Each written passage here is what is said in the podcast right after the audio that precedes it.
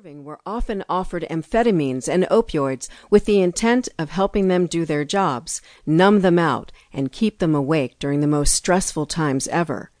Among those Vietnam veterans that returned and self reported as having addiction problems, about 75% of them got better once life, lifestyle, and stressors improved. The conclusion was that if the stressors are removed, then the addiction subsides. But that leaves 25% of that cohort still suffering from addiction. This leads to my simple formula biology plus stress plus drug equals addiction.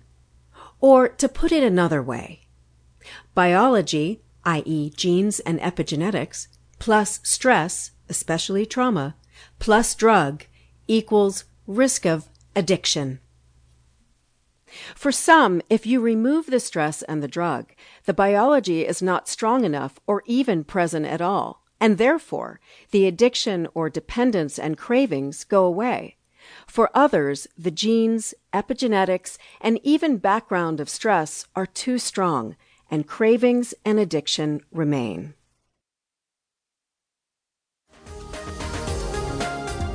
Overview as of spring 2016, there have been three very important changes surrounding the opioid epidemic and treatment.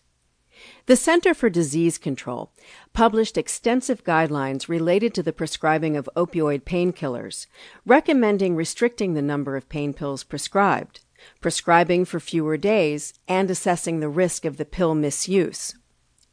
The American Society of Addiction Medicine released practice guidelines that include giving patients or their family members a prescription for naloxone, an opioid overdose rescue kit. Naloxone blocks opioid receptors, resulting in reversal of overdose. Prescribing this could be life saving for many patients. Lastly, the Federal Department of Health and Human Services, HHS, has suggested that some doctors authorized to prescribe buprenorphine will be able to increase their number of patients to 275, which will greatly increase access to care. At around the same time, HHS announced the appropriation of around $100 million to increase access to prevention and treatment of addiction. In the light of these advances, there are certain to be more treatment options available.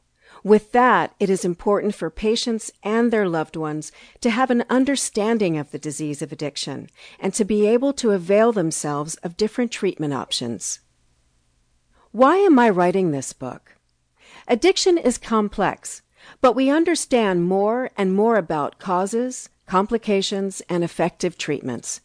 There are many interesting books on the market, but very few are concise and answer the questions that my students, my patients, and their loved ones ask about addiction. What is it? Why do we care about addiction? Why do some people get addicted? What do we do about it? This book will answer these questions and more, clearly and simply.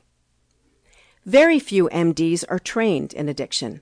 I am a board certified psychiatrist with specialty board certification in addiction medicine, and I have studied and worked in this field for more than 10 years.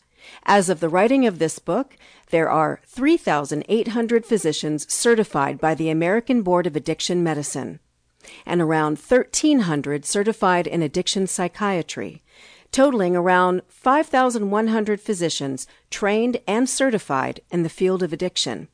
And yet, there are around 24 million Americans suffering from substance related problems.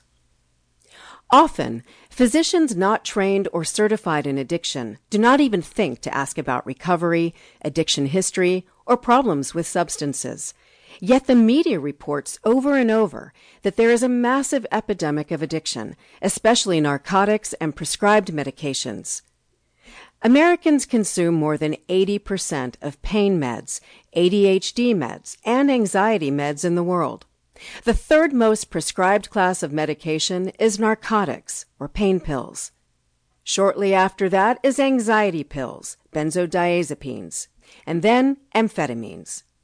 These are prescribed by well meaning doctors and sometimes dentists and podiatrists, but they are sometimes prescribed to people that misuse or use.